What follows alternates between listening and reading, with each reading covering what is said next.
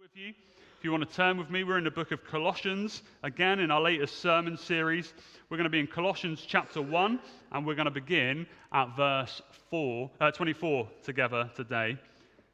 And this is what it says Now I rejoice in what I am suffering for you, and I fill up in my flesh what is still lacking in regard to Christ's afflictions for the sake of his body, which is the church I have become its servant by the commission God gave me to present to you the Word of God in its fullness, the mystery that has been kept hidden for ages and generations, but is now disclosed to the Lord's people. To them, God has chosen to make known among the Gentiles the glorious riches of this mystery, which is Christ in you, the hope of glory. He is the one we proclaim, admonishing and teaching everyone with all wisdom, so that we may present everyone fully mature in Christ. To this end, I strenuously contend with all the energy Christ so powerfully works in me. I want you to know how hard I am contending for those that are at Laodicea and for all who have not met me personally. My goal is that they may be encouraged in heart and united in love, so that they may have the full riches of complete understanding, in order that they may know the mystery of God, namely Christ, in whom all hidden, uh, in whom are hidden all the treasures of wisdom and knowledge. I tell you this so that, it, so that no one may deceive you by fine sounding arguments. For though I am absent from you in body, I am present with you in spirit, and delight to see how disciplined you are and how firm your faith in Christ is. So, we're in week two of our latest sermon series, looking at this amazing book of Colossians. In many respects, this book has been written to help readers see that this Christ that we're talking about is supreme and sufficient for all of our needs and over all things. That this Jesus that we're singing about today is truly all that we need. He is the one who can meet our deepest longings, our deepest desires, and satisfy every need that we have. Because, as we read last week, He is the image of the invisible God, the very one in whom the reason that we exist and the reason that we are on earth is fulfilled. In our passage today, we see this profound revelation that I believe that when we understand it and when we grasp it, when we begin to see what God is saying to us through it, can really change and transform our lives because we begin to understand the plans that God has for each and every one of us. What we see in our passage today is that Paul starts off by revealing to his readers the very purpose for his ministry that he has been made a minister by God's grace and he has been entrusted with the task of spreading the word of God.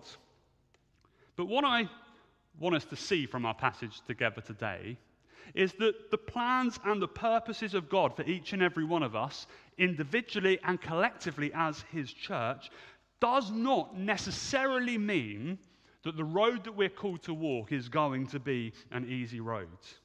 But this Jesus who we're talking about, that we're singing about, who we're praying to today, he is sufficient for each and every one of us, even in our sufferings. And he provides us with a way to bear with whatever the world might throw at us.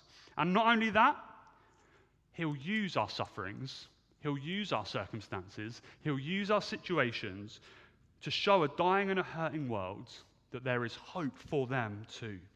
You see, when Paul wrote this book of Colossians, he was in prison, bound up in chains, and for many, his situation and his circumstances would have looked incredibly bleak. It would have looked like they had no hope whatsoever. And yet, he kicks off the passage that we're looking at together today by saying this Now I rejoice in what I am suffering for you. You see, the fact that Jesus is the image of the invisible God. The fact that he is the firstborn over all creation, the fact that he is the one who holds all things together, as we read last week, doesn't change the fact that now, in this moment, as Paul is writing this letter, he is suffering. Life in the natural for Paul is difficult. It perhaps hasn't worked out as he thought it would or as he would have liked it to. He is suffering. Often, whether we would articulate this or not, we have this kind of notion and this thought at times that following Christ means that life is going to be easy all the time and there's not going to be suffering. Maybe you've heard a message that goes along the lines of God has great plans for your life. And you thought to yourself, great, that means that everything is going to be all right, that God's going to sort out my mess in my life, and actually, I'm going to have it relatively easy. And people are going to look at my life and say, Wow, how is your life so altogether? How are you living in the way that you are? And I'm going to say, Well, it's because of Jesus. But what we see in Scripture is it doesn't really work out like that. Because when we look at the life of Paul, we see a man who suffers for Jesus. And as we see this man who suffers for Jesus, we begin to realize that often following God and suffering goes hand in hand. In fact, if we were to take it right back to Paul's conversion in Acts chapter 9, verses 15 and 16, we'd see it right from the very beginning because we read these words. But the Lord said to Ananias, Go, this man is the man I have chosen to be my instrument to proclaim my name to the Gentiles and their kings and to the people of Israel. I will show him how much he must suffer for my name. The reality is, probably one question that we have all contended with and we wrestle with at times is if God is a good God, why does he allow suffering in this world? And to some extent, we are never truly going to be able to answer that question this side of eternity. Sometimes I have faced suffering in my life that appears to have no logical reason to it. And I can't understand why God has allowed me to go through it. But I do believe that nothing is wasted. And even when I don't see it, even when I don't understand it, even when I don't fully comprehend what God is doing in the midst of it, I do believe that God uses my suffering and God uses my hardship and God uses it to bring about His purposes in my life and in the world, even in my darkest moments. If the church is the body of the crucified Messiah, the one who suffered the cruelest of fates, the one who was beaten and mocked and ridiculed and forced to carry his own cross to his execution and then nailed to that cross and hung up on our behalf. If we are his body, we are still in the business of suffering because reconciliation is a costly business. You see, Jesus doesn't promise us immunity from affliction, but he does promise to be with us in the midst of it. I know that has been true for me. That when I've been in my darkest moments and my hardest moments in life, when it feels like I've been at my lowest and the world is caving in on itself, I have known Jesus to be next to me closer than he ever has before. And the reason that Paul is able to not only stand in the midst of suffering, but to rejoice in his sufferings is because he knew the one that he was suffering for. And as a result, he knew that his sufferings were pointing people to a God who could meet their deepest needs. You know, we live best when we put the purposes of God and the needs of others before our own, even when it brings danger and distress to our own lives.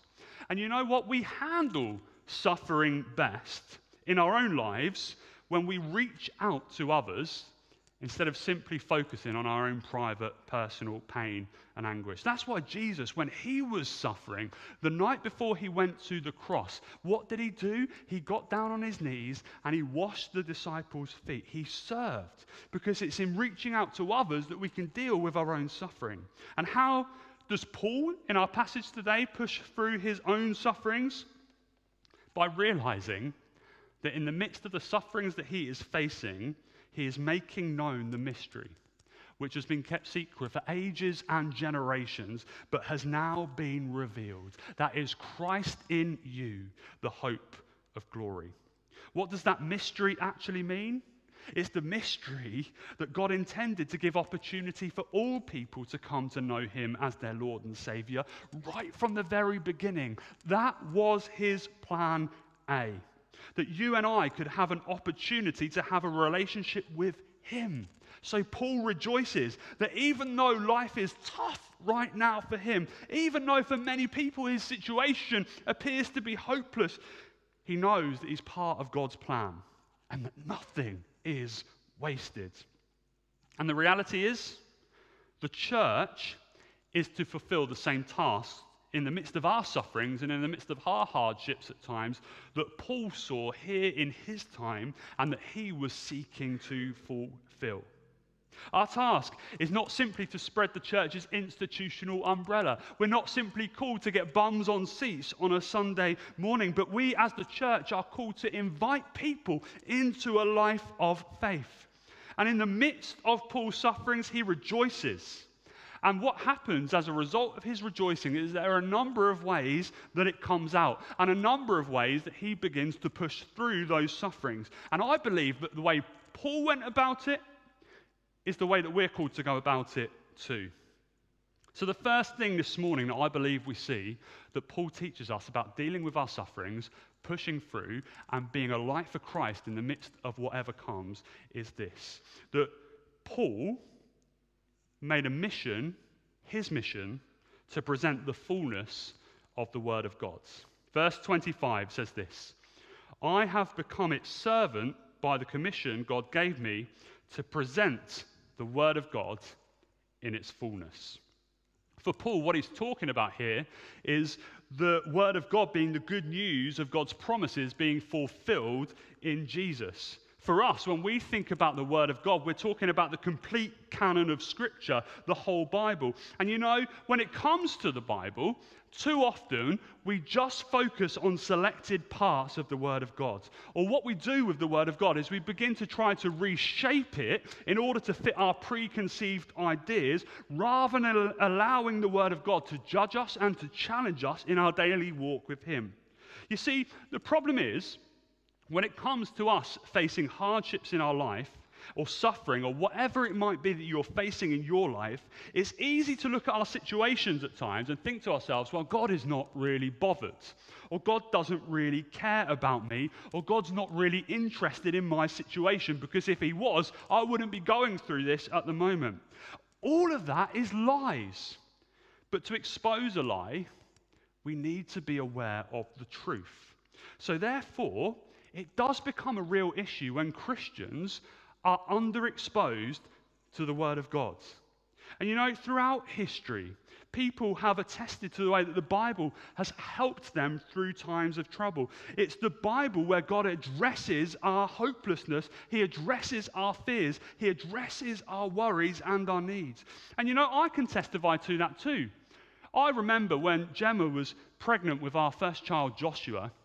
We were so excited that Joshua was uh, on his way, and we went for the first scan uh, on one particular morning. And we went and we saw the midwife, and she's doing the business with her machine, and she's looking, but she's quiet as she's looking at this particular machine. Now, I don't know much about these things, but her body language suggested to me that as she was looking uh, at Joshua in, in his mother's womb, that there was something not quite right. And the midwife turns to us and she says, I think your baby has got clubfoot. And I said, Well, what's clubfoot? And she said something which still distresses me to this day. She said, Go home and Google it. Let me tell you something. Never go home and Google a medical condition that you know nothing about. Because what happens when you Google a medical condition that you know nothing about is you get the worst possible outcome and the worst possible things which come up on your screen. So I was reading about how clubfoot was linked to neurological disorders and all this sort of thing. I'm thinking, oh my goodness, what are we going to be facing? This is supposed to be a happy time.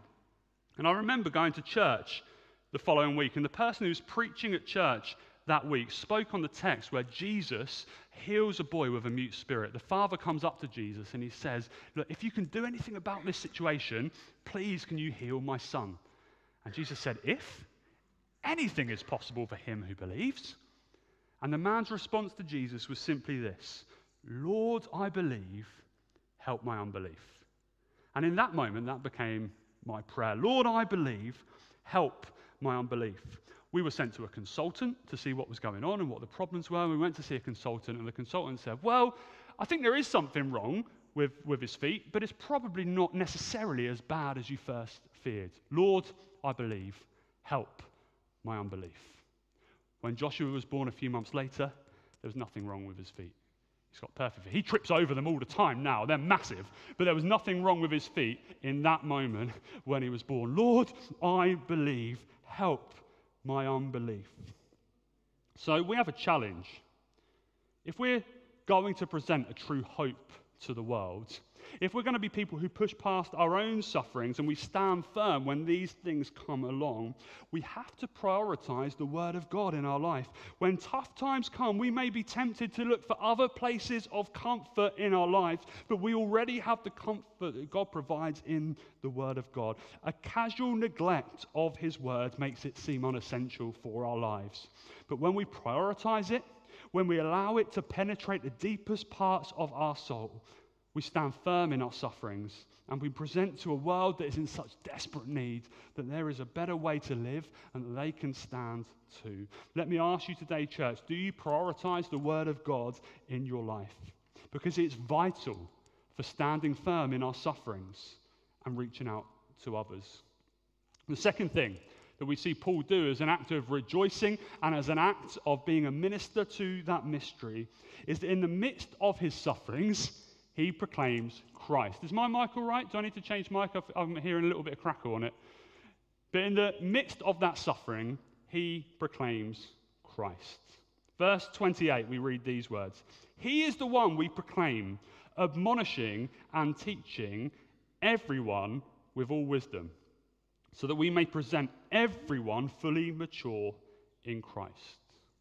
What Paul does is he places a real twofold emphasis in our passage today on proclaiming Christ. And he says that we're called to both admonish people and to teach people about Christ. What does it mean to admonish?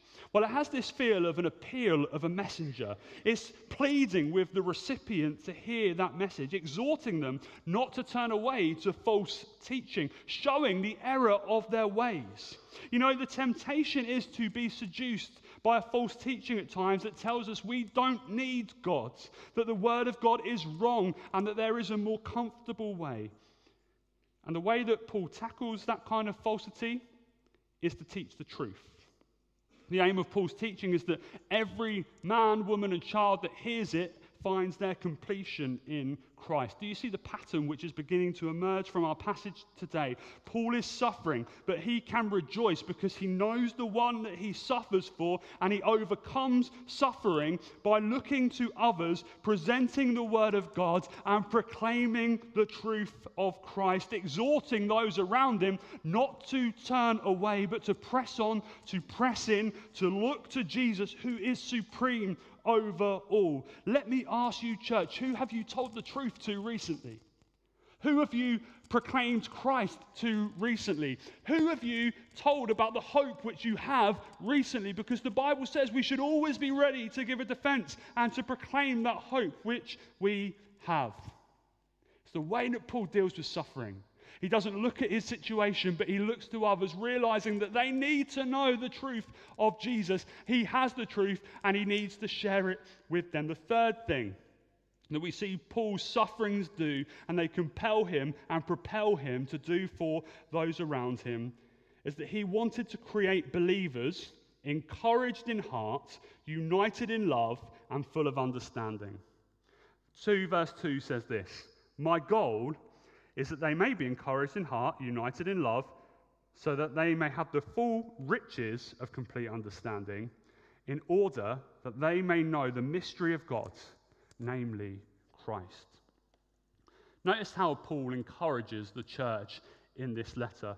Right from the beginning, as we saw last week, he kicked off by telling them that he thanked God for them and he was praying for them. You know, most people respond better to encouragement rather than reproach. And Paul, I believe, provides a model for us here in this letter because what he does is he publicly affirms the strengths of the church in Colossae and he praises them for it. He's like that football coach on the side of the pitch who is cheering his players on, encouraging his team, wanting them to do better. He's like the dad who picks up their child and places him against the wall and walks away and says, Come on, walk to me, walk to me. And the child takes a few steps and then he falters and he falls. The dad goes over to that child and what does he do? He doesn't chastise him and tell him off for falling. He picks him up and he puts him back on the wall and he says, Let's go again. Come on, you can do this. That's the, the model, really, which Paul teaches us here. You see, he wants their faith to blossom. And rather than chastise them for the error of their ways, he sets forth clearly the truth which they should follow and which they should give their lives to. The church should be a place of hope, a place of encouragement, a place where we affirm the growth in one another, a place where we help one another to spiritual maturity. The body of Christ is called to rejoice with one another when it's time for rejoicing, to weep with one another when we need to weep, and to strengthen one another when we need strengthening. We, have a part to play in alleviating the suffering of others and pointing them to the hope in Jesus. Because that's exactly what it does. Suffering is a part of life. Whether you're a Christian or not, one thing that you can guarantee in your life is that you will suffer.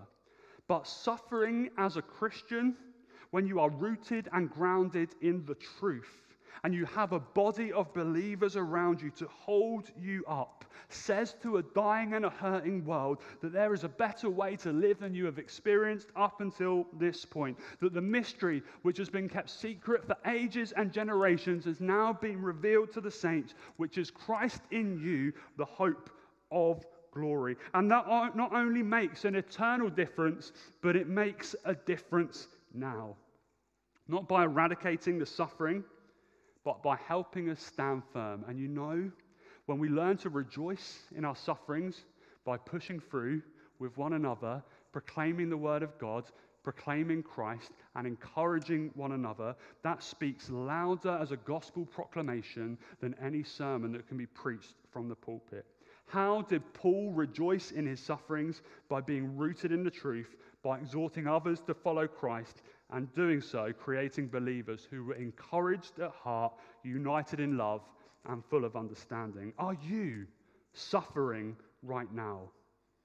Don't pretend it's not there. Don't brush it under the carpet. But today, recognize the way of Christ, who has walked the path that you walk, who has been there before, and is with you right now. Look to the example of the Apostle Paul, who knew what it meant to suffer, who in his walk was shipwrecked, beaten, abandoned, left for dead and imprisoned, who suffered by making the mystery of Christ known to all. And you know the most painful thing for Paul would have been? That actually the most opposition that he faced come loudest from those who should have loved him the most, his fellow Jews. But he recognized that his calling was bigger than his comfort. That God never intended the church to be some sort of holy ghetto where only a certain type of people gathered, but who made his purposes to the church crystal clear. That the church was a place for all, drawing in people from every walk of life, even those who we have nothing in common with. And despite his suffering, Paul did this by proclaiming the word of God, the whole of it.